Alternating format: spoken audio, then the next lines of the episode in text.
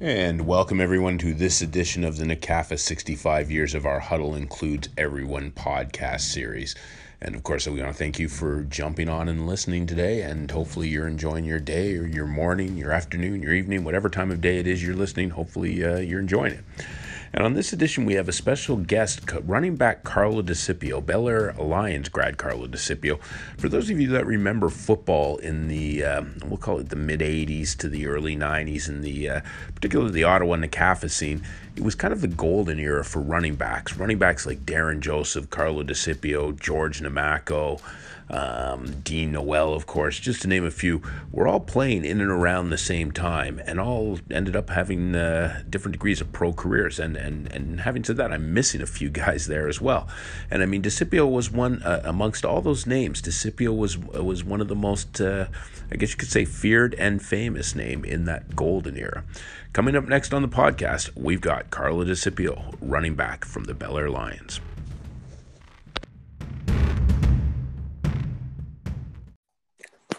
And we got Carlo DiCipio jumping on the line with us. Carlo, are you there, buddy? Good morning, my friend. How are you? Oh, I'm doing great, bud. Thank you so much for joining us today. How are you, bud? My pleasure. Uh, I'm doing very well. Good to hear you. Good to hear your voice, my friend. It's been a long time.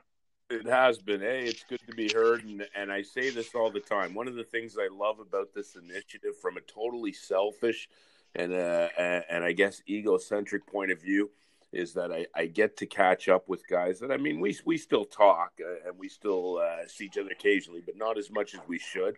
So I mean, looking forward to this one for a while, my friend. Oh, awesome! And any way that we can uh, touch base uh, is it's it's is a good way. So uh, no, very good to uh, get get hear from past players for sure. No, amen. Well, like I was telling people a little bit at the beginning of the conversation, and I wanted to jump right in it. Carlo, I kind of define the era that you played in almost as a bit of a, a, a, golden era or golden age for running backs in the nation's capital. The reason I say that is you see the um, you see actual football numbers. I don't want to say growing in terms of participation, but you actually see the the talent level being recognized more as more and more kids nowadays are heading to the U.S. or, or turning pro, and the game's evolving. But one thing I noticed is we we still haven't kind of uh, had that golden era of running backs that we would have had, say, in the late 80s, early 90s, when guys like yourself, Dean Noel, Darren Joseph, um, George Namako, all future CFL players, all significant college level players, and basically – all, all your careers kind of intertwine and you're playing against each other. So it's kind of interesting to have you on here. And as I, as I mentioned, um, as I was just mentioning to you, I'm going to refer to it as a bit of a golden age. So we'll go back to your, uh, we'll kind of get started before we get that far into it, Carlos. We'll kind of get started with your, your background playing football or, or you know what, maybe just the DiCipio background. Can you give me a little bit about, uh, a little bit about yourself um, growing up, not just on the football side, but your family and, uh, and yourself growing up? Uh, sure. Um, my parents uh, obviously came from Italy. Uh, when would they have come? I think my dad came in the 50. I don't remember exact date. Mom, okay, so you're, you're, you're, first generation Canadian then.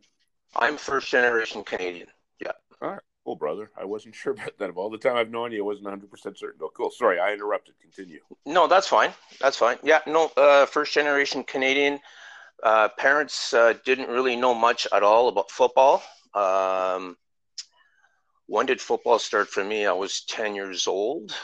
Um, my next door neighbor, Jeff Daly, was playing for the uh, Bel Air Lions, Bel Air Copeland Lions, and uh, just had asked me if I wanted to come out and join. And prior to that, I just loved playing sports outside, like tackle football, British bulldog, you name it, and uh, you know all these all these crazy uh, crazy sports that we would play. I just loved playing sports, so um, I asked my dad if I could go out, and he said sure, and so I went out, and the rest is history.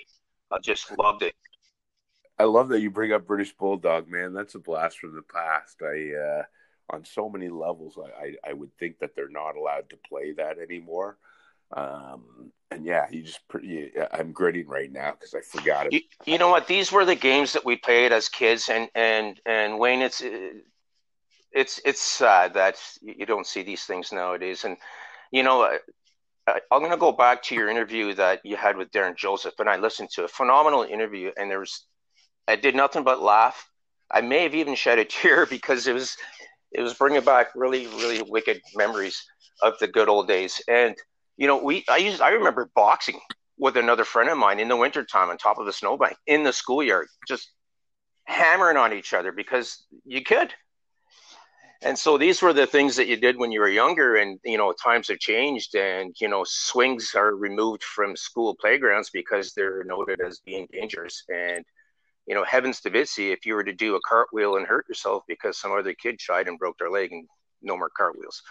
Well, it's so, funny because you, that you say that because I think we go from one extreme, like we go from feast to famine, or, or one extreme to another. Because your story about boxing reminds me of myself being a kid, and we used to do WWF moves on each other. Uh, now, now, maybe that was where you want to pull the ripcord, but I, I agree with you, dude. I, I am. Uh, I, I, I so agree that, like I said, there doesn't ha- seem to be a happy medium, and um, there's a growing up experience that not just our generation, but the generation before us, the generation before us, that's um, that's never going to be recaptured. But I, I, interrupted you there, buddy. Sorry about that. No, no, that's fine. Uh, you're right. It's, it's, a generation that's been interrupted, but I mean, they're trying to trying to satisfy those who deem certain things dangerous and unsafe and whatnot. I get it. I understand it. It's just that I have I mean, rules have changed in football, especially for running backs now, where uh, I guess you can't lead with your head and you can't hit this way, you can't hit that way. To be honest, I've been out of the football. Um, I don't know how you would call it. I haven't coached in a very long time, and I think I'd have a hard time coaching younger levels because of some of the rules that have changed. I mean, I get it, you know, it's due to injury and whatnot, but uh, I just I just miss the good old days where you you could just be a tough and rumble kid and just t- play these tackle sports. You can't do it anymore. Uh, it's funny because I mean anybody that's had the privilege of watching you play, or or even even better privilege of calling you a team. I mean that was that was your style to a T. I, you were not running. Uh, I mean, you had the ability to run around people if you so desired, but I mean, your your first choice or your I guess you could say your modus operandi was going to be to run through that guy in, in any way necessary. That's that's kind of cool then, and we'll touch back on that in a, in a little bit. But my uh, one of the questions I have for you in your you said you're about ten years old, 10, 11, give or take. Um, when you went out to start playing tackle football with the Bel Air Lions, what was that first experience like? Like, do you remember some of the earlier days? Do you remember um, did you fall in love with it immediately? Was it something that, that took some time to grow, or was it love at first sight? It it was love at first sight, and I have to say that for for many many reasons. One of them being the friends that you make, right? Who who share the same passion uh, for the sport. But it was it was the coaches that had the biggest impact on on my career. Uh, they they were like fathers away from from the home, right? They just looked after you, they cared for you, uh, they encouraged you, they just treated you like a son in, in, in, all aspects. The teammates that I've played with, you know, Dean Noel being one of them, Dean Dean the touchdown machine, uh, you yeah. know, and just playing in the fall weather.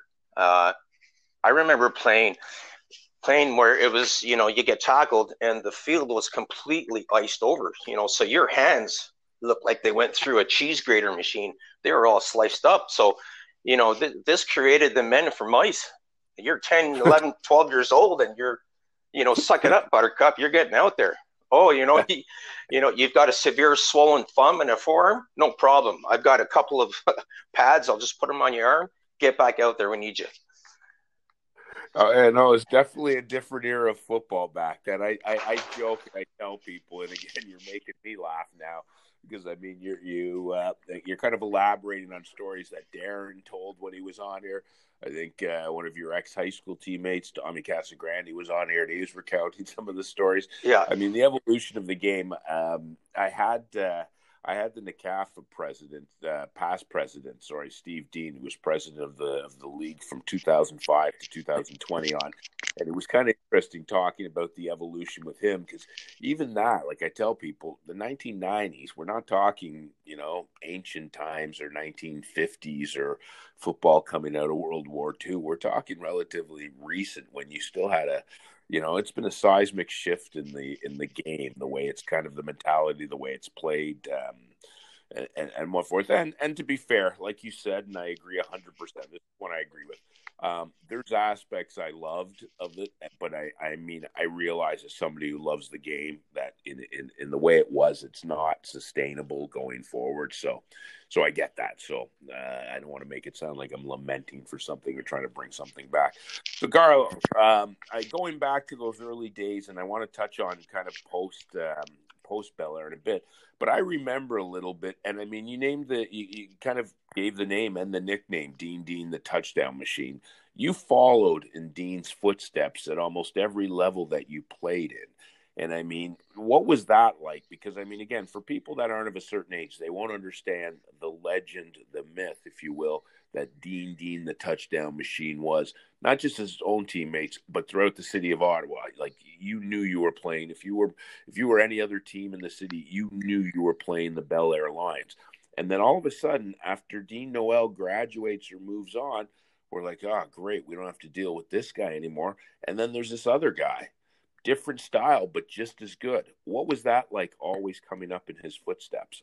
It was awesome. I looked. I looked up to Dean uh, big time. Dean, uh, I got a couple of cool stories uh, re- regarding Dean. We went to St. Elizabeth, and I actually was getting picked on by a kid who was two or three grades older, and a lot taller, mind you. I'm not the tallest guy around. And Dean actually stuck up for me and just held this guy uh, in a position where the guy just simply relaxed like a wet towel. And and since then, I was like, I, I looked up to Dean. I looked at him as as like big brother, and but Dean, I've got nothing but fond memories of Dean. Another cool story is when game day.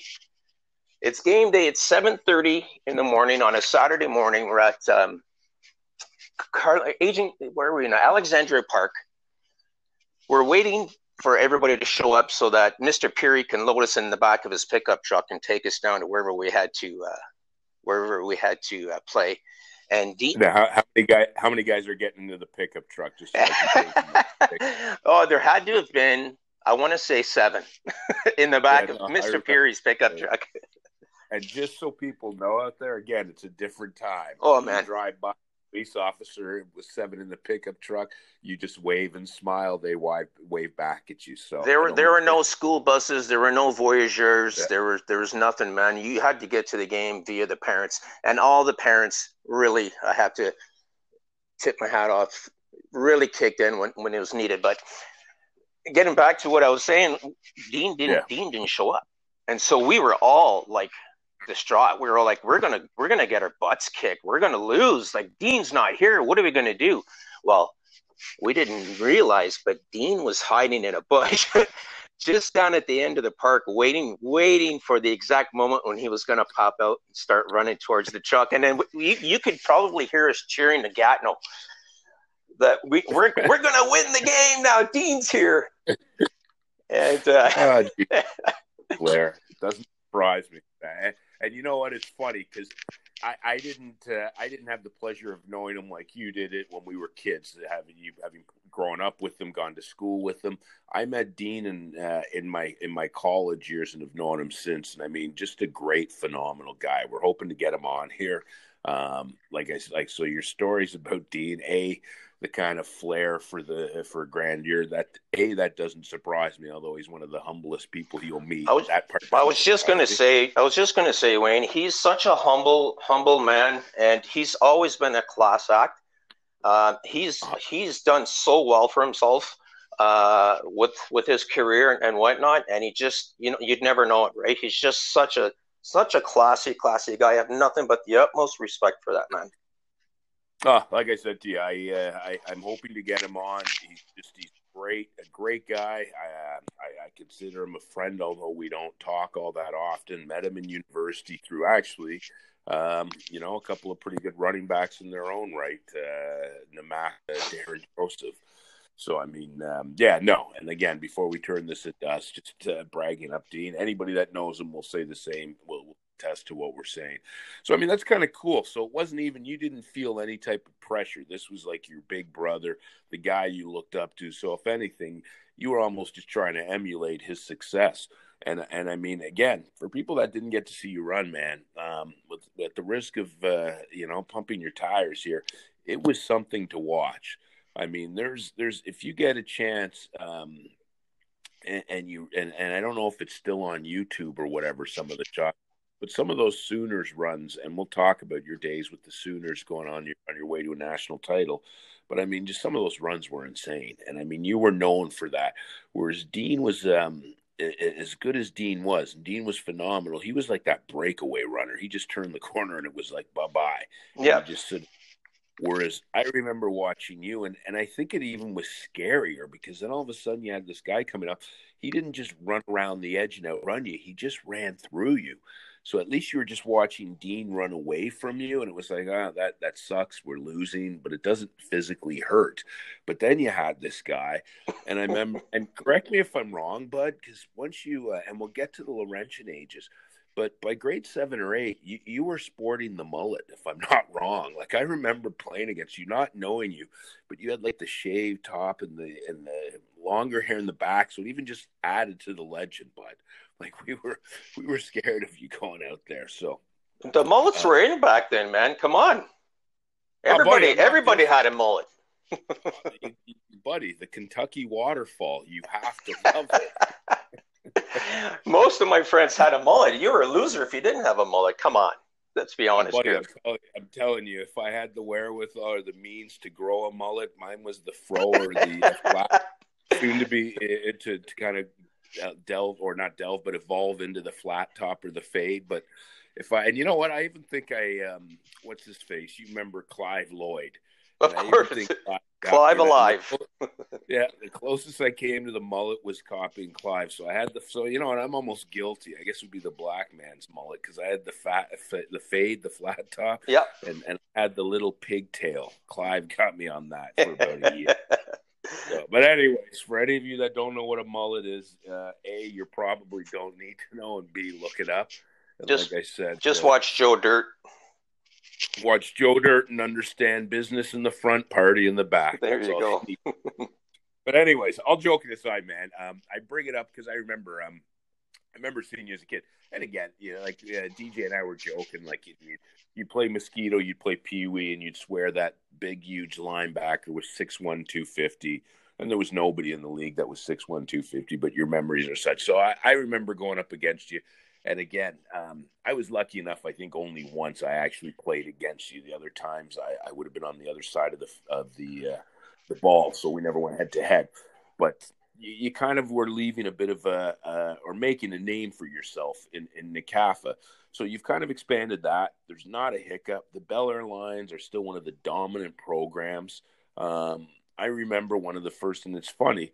I, I, wish I still had it and I'd give it to you, but but uh, I, I, have no idea. My dad used to call the games for Rogers, and I think it was one of the first games I ever saw you play. Was my dad used to do the local commentary or whatever for Rogers? Was us against you, and it was kind of your breakout party because we had seen Dean Dean the touchdown machine the year before, and then there's this new guy Carlos DiCipio. So now we move forward. We get kind of past that. Let's talk about your junior high years. You played. You were still playing every sport. You went to which junior? Did you go to St. Raymond's Junior High? I did. Just uh, yeah, Darren Joseph was uh, just ahead of me. So yeah, I went to St. St. Raymond's for grade seven, grade eight, and grade nine, and went to Laurentian up to thirteen. Well, I remember St. Raymond's because it's a funny story, and you probably don't know this because we weren't. Uh, I, I we played basketball against you. Played basketball at St. Ray's, I'm sure of it. We played. I did. Yep. Yeah, I was at St. Paul's, and I remember, and again, not to you know pump your ego, but a bunch of us were like, you know, more interested in hey, that's Carlo DiCipio, the running back, as opposed playing the basketball game. So you go through St. Uh, St. Raymond's, you play, uh, you, you, you know, you, you play your your two years. You're still playing for Bel Air while you're at St. Raymond's, and then um, you graduate. When was your last year? With I don't think there was Bantam back then. You were playing what Pee Wee and up to Mosquito and Pee Wee with Bel Air. Correct. Was that? And then you go on.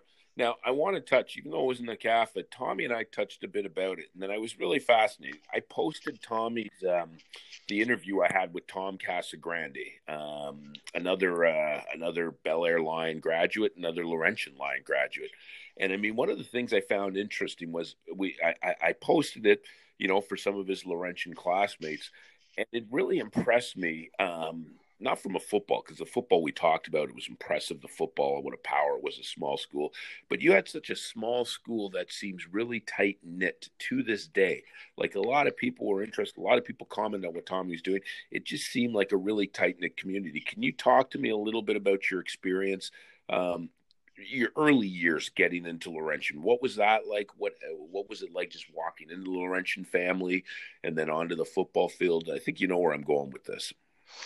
Um, it was fantastic. the reason why I went to Laurentian was because my two older brothers actually went to Laurentian. Um, uh, my oldest did not play football, but my second oldest brother did, and so that's why I wanted to go to Laurentian.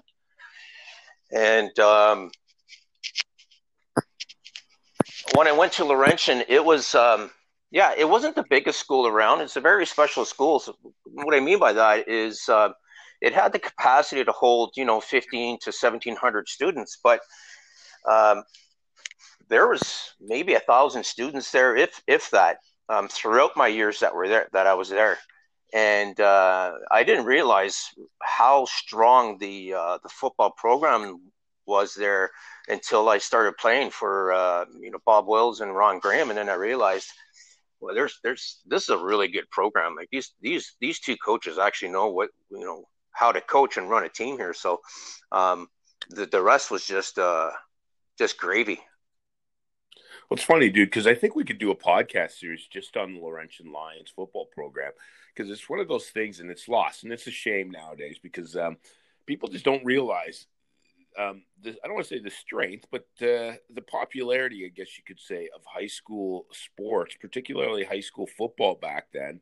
And then on top of it, um, the, the niche that a school like Laurentian or the run or the dynasty that Laurentian went on.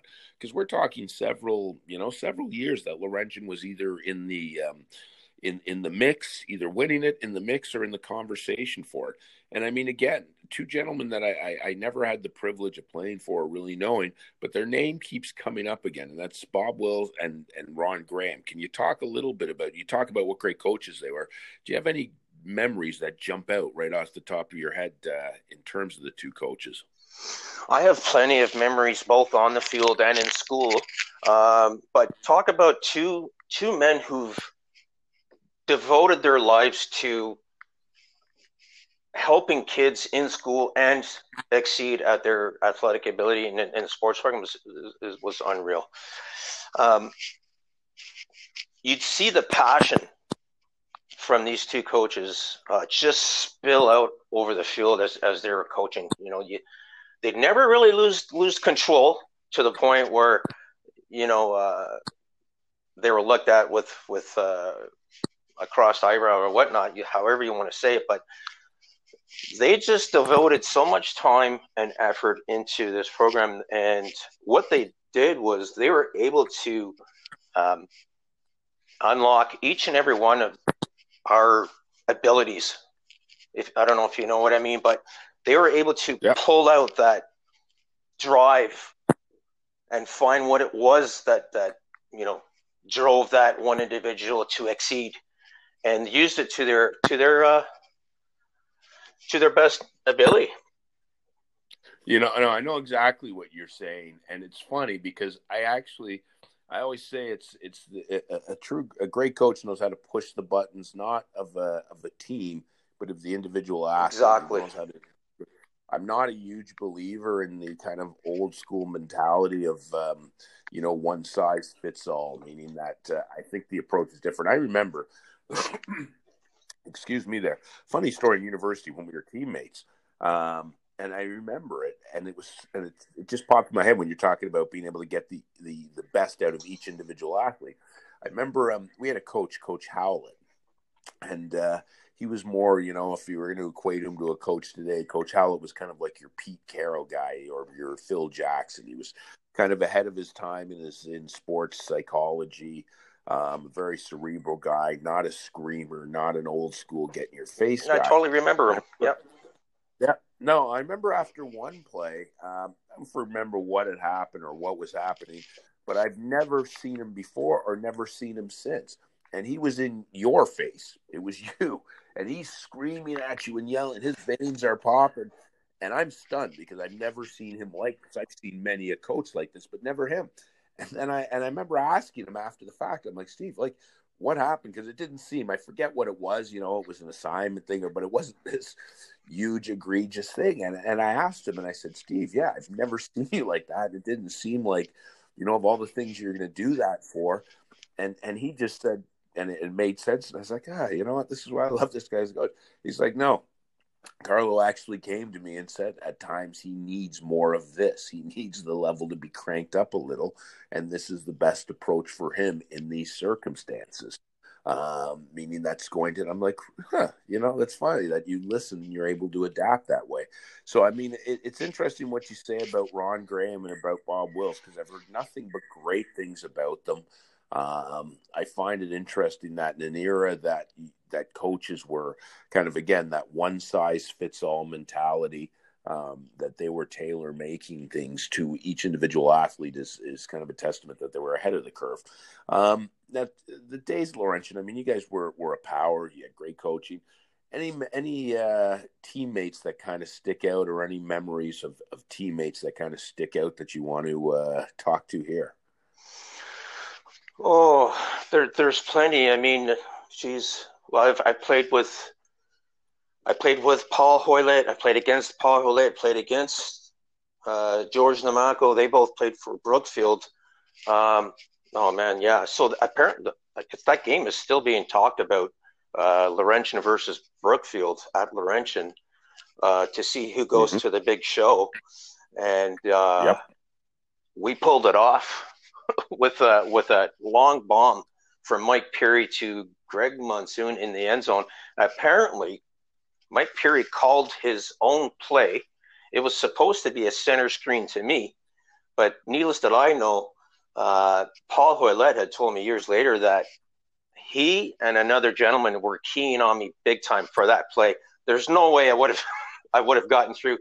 And so Mike Perry called his own his own play and scored the winning touchdown. We won by one point, so it's still talked about to this day. But I mean, that's just one of many fond memories I have coming out of Laurentian. That's really cool. I haven't heard the name Mike Perry in ages, and I remember he was the Laurentian QB. Yeah, again, I uh, like I said, buddy. For me, this is just it, it, it's a great initiative that the CAF came up with, and from a very selfish, I guess you could say, spoiled point of view, um, it's just fun to catch up with guys, get to chat like this, and then uh, you know bringing up names of not necessarily people that I was friends with, but guys that uh, haven't thought of their names in 30, 40 years because uh, you know you were competing against them. You're just like, oh yeah, I remember that dude. Um, speaking of which, you talk about it now as a Laurentian Lion. Was there any particular uh, team that you remember? And I'm going to ask you this about Bel Air Lion too. Was there any team that you guys played against Laurentian that through your time at Laurentian always caused you fits? Like you just like you know what? I don't. I'd rather they weren't in the in the league. Any team that you remember like the that? only one that comes to mind right now, and I'm sure there are others. Just my memories is uh, not the strongest right now, but the only one that really comes to mind is the again playing when we had to play against Borden Sir Robert, Sir okay. Robert Borden. They're usually they usually put together a pretty decent program. Um, there's one game that sticks out in the mind where we did lose by two points, but um, yeah, we lost by two points. We had managed to run the ball from our five, I think, all the way down to Borden's uh, two yard line, I think it was, and then uh, there was a fumble the next play, Borden recovered, and that was that. So we ended up losing by two points. Turns out it was the only game that my uh, parents had finally come to because back then you had to work. Everybody worked. My dad worked his his his, yep. his hands off, and so uh, I always wished that they had come to a game, and uh, they had finally come to that game, and uh, it turns out that we had lost. So, um, anyways, Sir Robert Borden would be the school that uh, we really had to be ready for. No, I hear you, and I remember Borden's football and basketball programs back then. Now, uh, let's take let's take a step off the football field for a second. Um, any memories of uh, any memories jump out? Uh, you know, particular teachers, classmates that weren't teammates. Anything that uh, uh, jumps out in terms of in the hallways of Laurentian High School? Uh, any teachers or non-teammates? Yeah, or or for that matter, you know, like classmates that uh, you know, or or even just fond memories of Laurentian in the '80s. Anything that jumps out when you think, like I know, um, I know when I start to uh, to to think about Earl of March, the first thing I think about of Earl of March is lunchtime in the lower foyer when I was first there because the school was overcrowded, so you were allowed to eat in the lower foyer. So it was just like this gathering place. I don't know why it's such a simplistic memory of it, but it's one of my fond ones. Yeah, and I'm just thinking, just outside of football, anything jump out or anything that you remember about Laurentian, about your time as a Laurentian? Uh, uh yeah, there's there's. Uh, I'm glad you brought up that example, uh, and that helps that helps quite a bit. There there's lots of uh, fond memories of Laurentian, man. Uh, actually, I can almost I can almost smell the lunch cafeteria room right now as you speak. But one thing we had were really strong intramural programs. So if you uh, so we okay. ball hockey was huge, and uh, gone are the days of playing murder ball, but uh, or German balls with those little round. Uh, yeah, so our gym teacher, Smitty or Mr. Smith back then. do you see what they now, man? Do you see?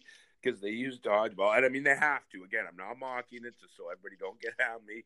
I agree, we have to be safe, but they're like little sponge balls now, or we had those orange balls that like you're. Yeah.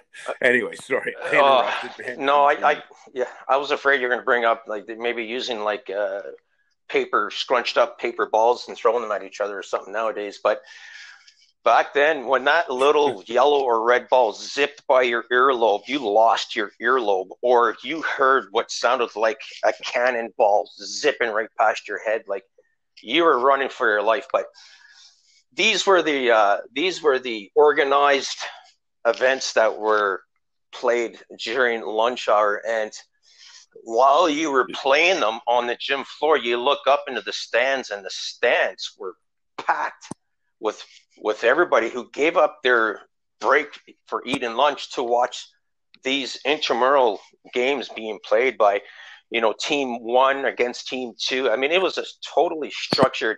I mean i mean your last period before lunch you were getting a bit nervous because because you knew you had to zip down to the change room and get ready for battle so it was fantastic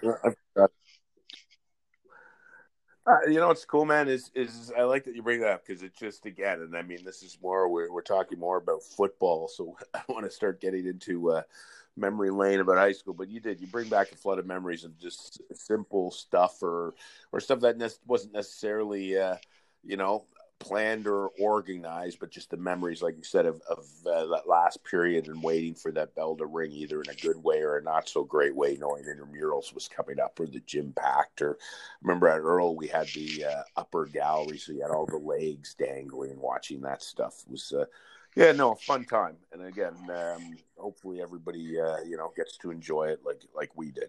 Uh, uh, give me one sure. second here, bud. Excuse okay. me, sorry about that. So again, we've kind of gone through Laurentian. Um, the reason that again, normally I don't kind of go delve that much into the high school uh, arena, but I just found it so fascinating the tight bond that Tommy had and still seemed to have with a lot of your uh, your fellow classmates that I wanted to talk a little bit more about the Laurentian experience to kind of paint a picture for listeners. Now, you graduate, uh, you go on from Laurentian. Um, and the funny thing, I don't know why this popped in my head, bud, but I remember this one. And again, we weren't friends yet, but I still remember it. Um, in your Laurentian days, you were also, uh, I believe at the time, was CJOH. You were CJOH Athlete of the Week. I remember that. Now, here's where I got to, I really wanted to talk a little bit about to you and kind of pick your brain because I found it fascinating. So you come out of high school and you've established yourself, you've made a name for yourself as one of the premier running backs in the city of Ottawa. Um, I'm sure schools are talking to you. Junior at the time was a different beast, so it was a stronger program. So they're trying to wow you. And then out east in, in, in small Cape Breton, there's a football program that's just being launched. And you end up going from from a perennial power of Laurentian Lions to being probably one of the more known names in high school football in your in your graduating class to Cape Breton to a program that you know you guys had a few key name guys because I remember everybody being like, "Wow, they got this guy! Wow, they got that guy." Describe that process to me, brother. Like, what? Where did it start? Where it was the seed was planted that maybe you went out there. How was it? Why did you choose it? You see all the questions I'm asking. I'm going to kind of leave it to you to talk because this I find this. It uh, it was actually kind of cool that it happened. Uh, when I don't know if you recall back then or not, but there were no scholarships being given out to Canadian football players. And so mm-hmm. this team was being uh, created from J.I. Albrecht and uh, George Brancato. They were. And for those that no, no, go ahead. sorry, God, I'm just gonna George, famous Rough Rider head coach, and Albrecht years involved with the CFL, both on the the coaching side and the investing and management side. So, no, that's that's that, great. But... Thanks for for uh, the, the background on those two fine gentlemen. That's right. They came to Laurentian High School recruiting, and uh, they told me, you know, this team has never, it's never been, they've never had a team before. UCCB, University College of mm-hmm. Cape Breton back then, Capers, and uh, they were recruiting. So they re- ended up recruiting myself and four other guys from Ottawa. Um, I hope I don't forget anybody here, but uh, yeah, well, Dave, very good friend Dave Pothaswaite, God rest his soul now. Um, Corey McNeil, George Namako, Paul Hoylett, and uh, Frank Bellantoni. And we all went out. Okay. Went out east. Uh, reason being is because uh, it was a scholarship, and I did not want yeah. to instill a lot of uh, debt on my parents from university. So I thought this was a fantastic opportunity. No, and the names that they brought there, I mean, like it, it, it, it, and for those that weren't around the football scene when this was happening, there were some shock waves going through university sports at the time. It was CIAU football, and it was the new program. Um, you had you know heavily entrenched programs, and like you said, there was no scholarship money throughout the country. I mean, at the time, out east was really the only place that they could you could visit the campus, like go on a, a, a paid visit or a, you know they fly you in and this type of thing. Um, the landscape was different, and you had two of these football, and they were true. I mean, again, um, I, I, do believe Coach Brancato just recently passed away, if I'm not mistaken. Um, but they were particularly Coach Brancato, but even uh, Ji at the time they were football icons in the city. I mean, George Brancato, for anybody of a certain age, was the face of the the Ottawa Rough Riders. Was the coach, you know, was the coach. So I mean, it was actually creating quite a you know a, a, a wave effect or whatever, where people were watching. So you go out there, you you have the, the four Ottawa guys or four or five Ottawa guys that go with you. Um, what was that experience like when you got there? What was it like when you when you arrived in? in uh, that was that was a really nice experience. I mean, obviously, it's uh, you're you're away from home, uh, but what made it easy was that you had your buddies with you, and so that that just mm-hmm, made it mm-hmm. that just made it so much fun. Uh, because because the uh, program never had a team before, we were allowed one extra week for training camp. So we had literally three weeks of two days. And so I ended up dropping, I think it was 15 pounds just from the amount of running that we had to do. But we still barely had enough for an entire team. Um, JI actually recruited five other gentlemen from um, England. And I think the shortest one of them was six five. So they were giants, like six six six eight um, six five and another six six or whatnot. I mean, these guys were huge. Ex rugby players, uh, soccer players. A couple of them went on to play pro. So, with the combination of the the fellas from Ottawa, the fellows from England, and a couple of local, they they uh, managed to put a team together. Um, but uh, it was challenging. I, I'd, I, I'd like to think that we were contenders for half the game, and then when the second or the second half of the game would come around, you know, our O line was our D line. Uh, you're on every single specialty team, so you were just gassed. So you had nothing left, and that's where we ended up losing most of our games was the second half. But for the first half, we were definitely contenders out there. No, and St. Mary's and Acadia were national powers back then, so it's it's not like you were, you know, you were playing some pretty pretty strong competition in the uh, in the in the Atlantic University Athletic Association, what was what was called back then. And it's interesting because I remember with some of the names that uh, that went out there, everybody was like, "Oh wow, this team," and you forget just how many moving parts are needed for a football team to be successful. And I always contend that, unfortunately, and I'm, I'll ask you in a second because I'm not sure. Maybe you have some insight, maybe you don't.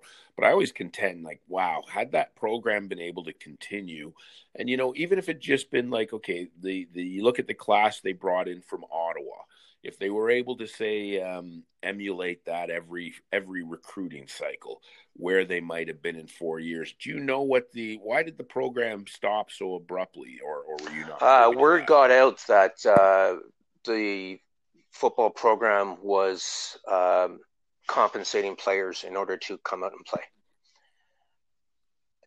Gotcha. So the scholarships, uh, yeah, and it was uh, and just so people know, back then it was a gray area in Canadian. It was a gray area so, for sure. I mean, yeah. Oh no, and uh, Ji, I'll give him credit. He was a consummate businessman. I, I, I don't think he, uh, I don't think he broke any rules, but uh, you know, if they were able, if they were able to bend them, they bent them. So I mean, uh, like you said, it was definitely a gray area. It's a shame because I mean, um, from as a football fan, and I look back, but uh, even at the time, I thought the same thing it would be great. It'd be great I used to have Cape Breton playing, um, to have UNB back in the fold, to have some of the schools. You got Dal and you have some others that now play like club ball. Um, just because there's a passion for sport out east, and, and, it would have been a fun thing, and, I, and I'm sure they could have grown it. It would have been really interesting to see what type of power under um, that type of. I think you've got a, a good point, Wayne, because because football is actually pretty good out, out in the East Coast, and now with the with the talked about uh, potential uh, CFL edition of the Schooners. Not sure when that'll start. Um, I think that would have been great. And uh, I mean, you go to university with the intention of graduating from that one university, have it be four or five years later, depending on your program. So it was a bit of a shocker, and, and um, it was kind of sad and maddening to maddening to find out in the end that you know after after its first season that you know that that's it.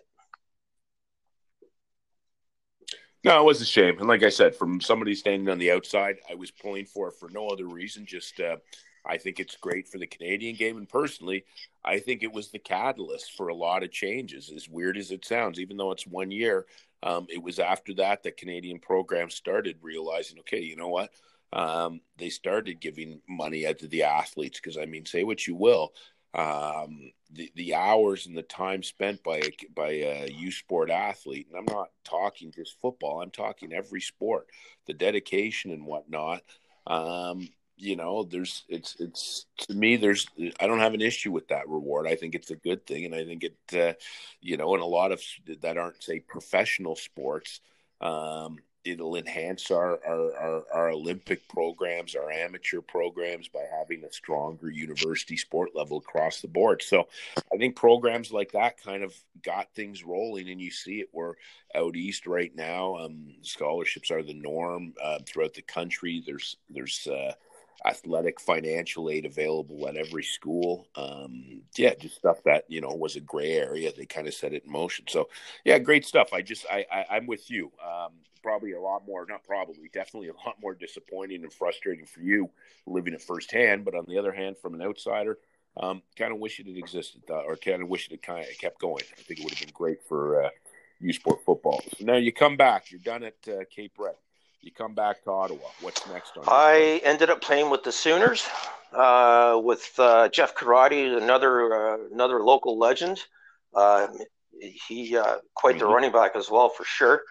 And so yeah, I played with the Sooners uh, in '91, um, and then I got recruited to play at Ottawa U '92 to '95. Yeah, now Sooners ninety one. I think um, that turned out okay. I think for you. How'd you guys end up? Uh, we went down to the uh, uh, we went out to Saskatoon. What, what was it? That wasn't the wasn't the championship, but it was just a game under semi semifinals, and yeah. uh, we got our we got our hats uh, handed back to us. Uh, it was just an air attack on us. It was something else, but uh, yeah. Well, it's funny. Yeah, I know. I was just gonna say it's funny because I remember those Sooners days for decades, and it was it was either the Sooners either won. It always seemed like the Sooners would win the national title in a series of close games, or they'd get blown out by one of those Western. Like it was never a close loss. It was they won the close game. The Western program very very strong, yeah. very strong. Uh, yeah, it's a different beast out there. It's a complete beast. I mean, Saskatchewan's the one province where football, you know, you can say football rivals hockey in terms of infrastructure, popularity. Uh, and I know my myself with coaching experience. I mean, this is a huge umbrella statement, but one that I think is true. Um, you just get a different player. I mean, you're looking at a province that uh, that doesn't have the population base of uh, of say your your Ontario, British Columbia, or Quebec. Um, but but yeah, it just churns out great football players. And you look at nationwide tournaments like the Canada Cup, um, Saskatchewan, uh, you know, is mm-hmm. is always in the mix for for bronze medal. And and when you consider population, I would argue pound for pound, nobody beats Saskatchewan. I mean, just you're looking at Ontario with 16 million and and uh, you know uh, Saskatchewan with uh, under a million. So interesting stuff. It's like I said, it's I, I am always intrigued with how they run things out west, particularly Saskatchewan, and it's fun to watch. So you guys go, you you move on from Sooners, you end up going to Ottawa U. So you kind of gone full circle. You started your your youth career in Ottawa, got off to Cape Breton, came back and played junior. So now you're playing for the University of Ottawa Gee-Gees.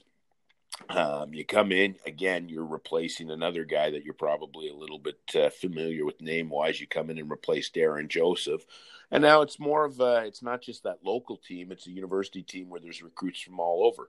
So you come in, you got you share the backfield with Sean Ralph, different style of running back, um, both effective guys but a lot of expectations. What was your first year? What do you? What were your first memories, or I should say, your memories of first uh, first year at Ottawa U? You it was a bit overwhelming. I do remember Tom Casagrande uh, telling me that you know, uh, just to let you know, there's another uh, running back that just got recruited, and uh, he's phenomenal. He's going to be coming from Montreal, so make sure you train your your butt off this summer and uh, and give it a good show. And I do remember Coach Coach Larry Ring saying don't not one of my players think that their their position's guaranteed here.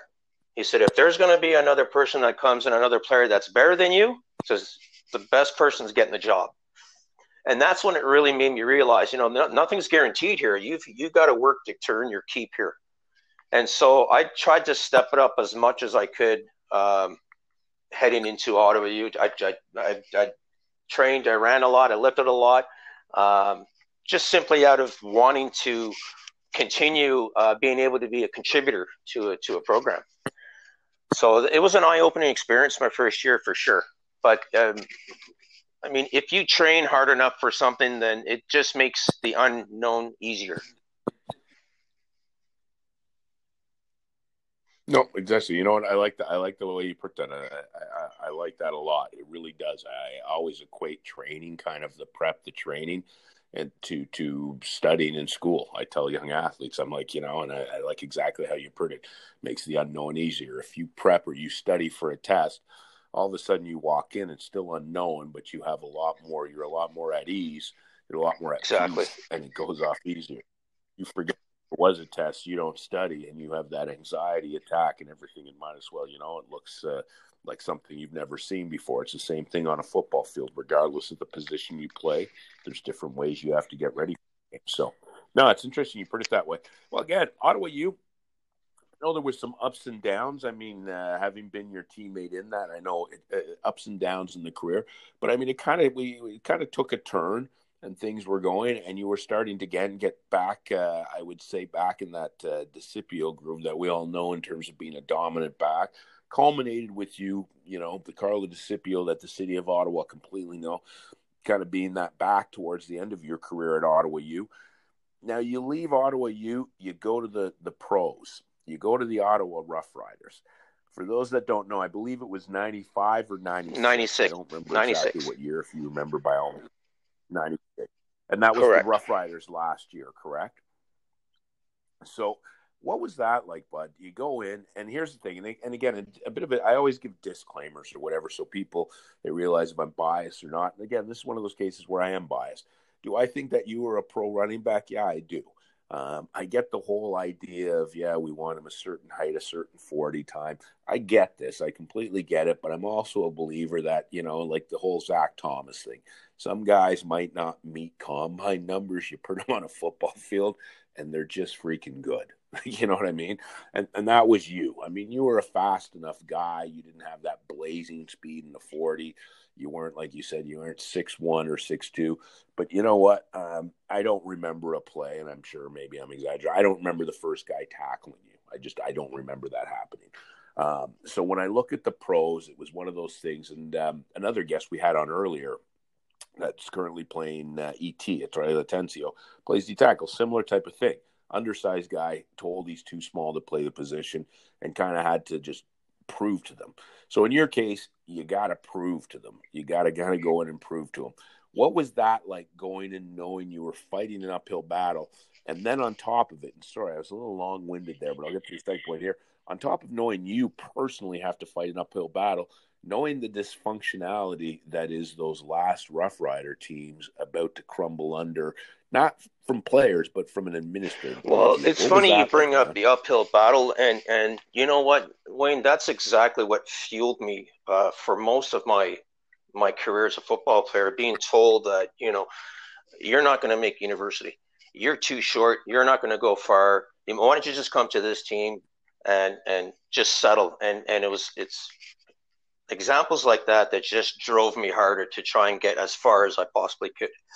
Um, getting to the Rough Riders, um, it wasn't it wasn't easy. I mean, I'm very grateful, and because uh, that's the team that I, ever since I was a kid, that I wanted to play for.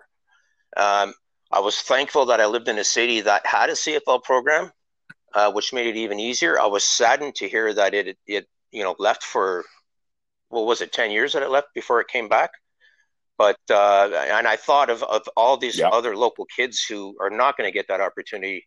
Uh, but I I remember sitting 45 minutes outside Coach um, Gilstrap, I think, isn't it? Yeah, Gilstrap at the time, uh, waiting to have a meeting with him. And I, I gave him my package and said, This is who I am. Um, I'd appreciate an honest uh, opinion. And uh, two weeks later is when he I got a phone call saying that they were, they were going to sign me. But um, the administrative part of getting to the pros was how do I how do I put it? It was um, there's a lot of politics involved. Being on the being on the field with all these amazing Amen. athletes, you know, I remember seeing guys like six six who were faster than me. I'm like, how is this humanly possible?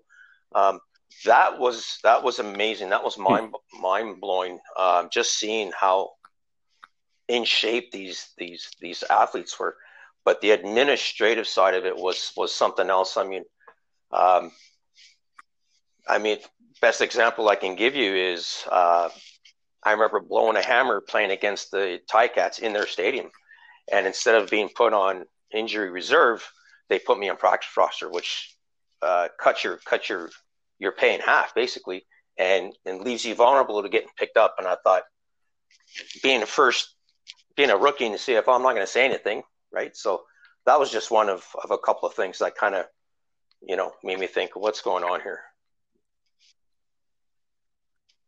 No, and you're not the, uh, and I mean that was kind of a the the the, the spiraling to an end of a franchise, be the Ottawa Rough Riders. You're not the first to tell me these stories, but I remember um, I've had conversations with uh, with numerous CFLers and some of the uh, shifty or shady practices that they, uh, in terms of players uh, being placed on injured versus practice roster. I know I had some good conversations with Jock Climie about that.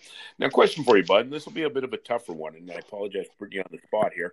Um, what was it like, man? Because you were you, you, football kind of identified like and i'm not saying you personally identified with football but everybody else kind of identified you with football. Like carlo DiCipio in the 90s late 80s 90s in ottawa synonymous with running back. Anybody in these in those circles knew your name knew what you did.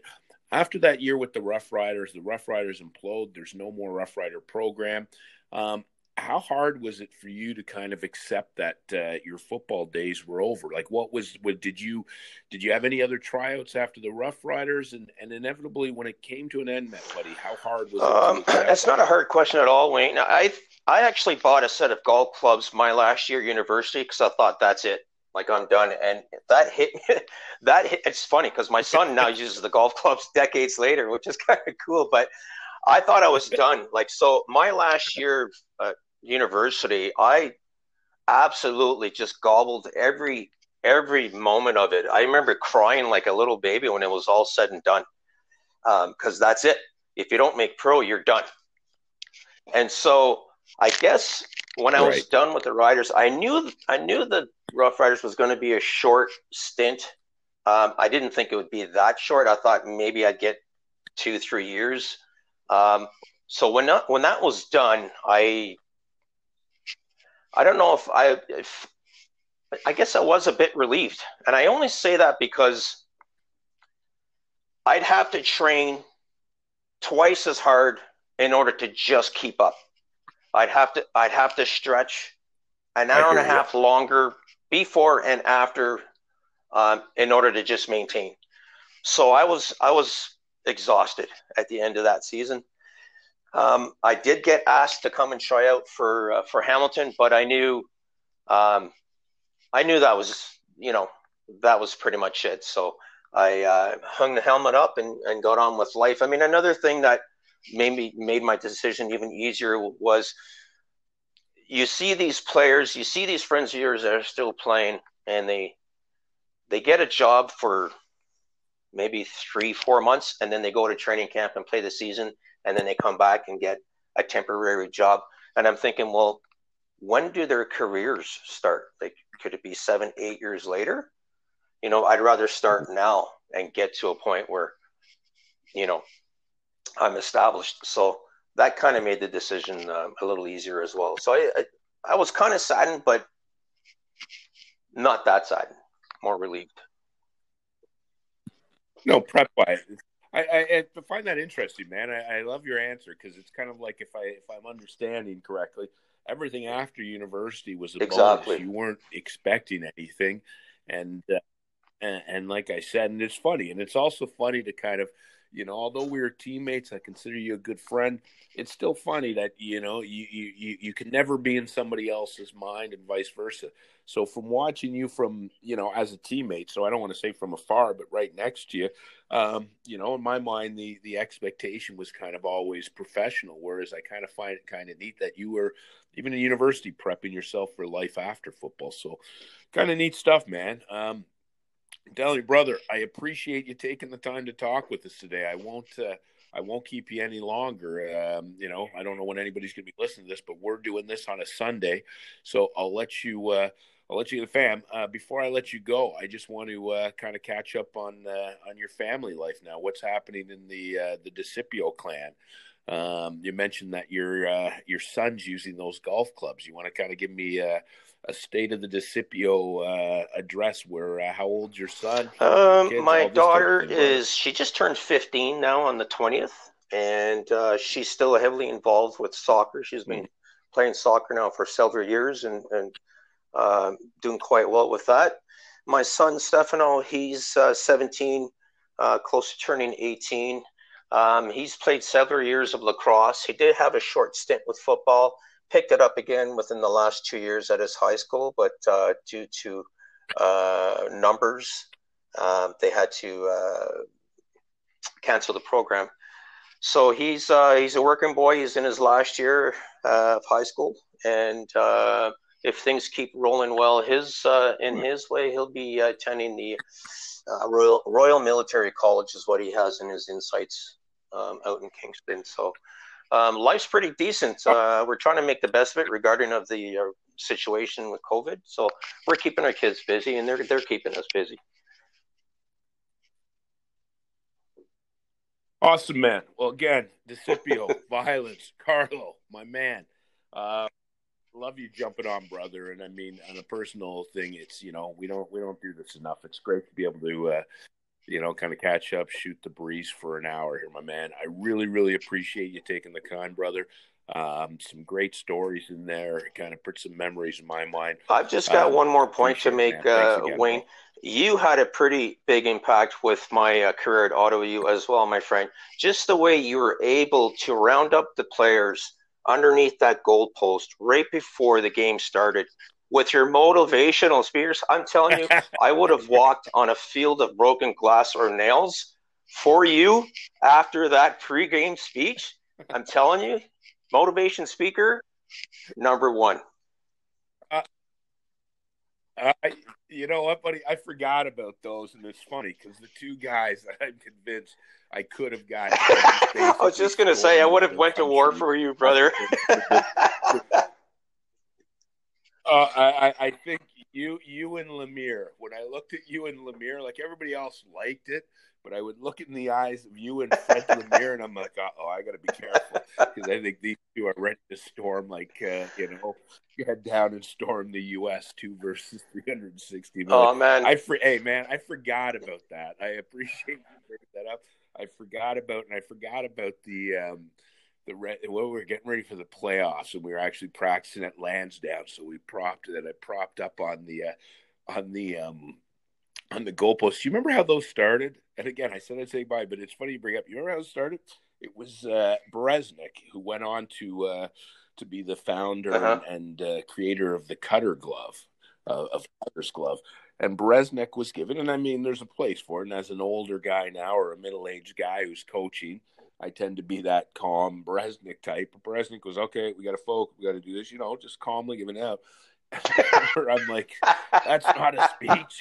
This is a speech. Checked him out of the Oh my gosh. Like, everything, and we're playing Bishop. I'm like, everything in purple goes down. Purple. Yeah, I'm just going like that. chunks of chunks of skull yeah, flying out of your mouth. I loved Thank it. I'm telling you, you would have been a great general in the army. Anyways. I'm just the call. Man, I'm glad that you brought up that point. I, am smiling, and uh, yeah, hopefully uh, some of our boys listen right to the end. Uh, Wayne, you've been a good friend of mine all along. You'll continue to be a good friend of mine, and let's keep in touch. Thank you very much for this opportunity. Hey man, you know the uh, the, the, feelings are mutual, and uh, let's make sure we hook up with the uh, the holiday season.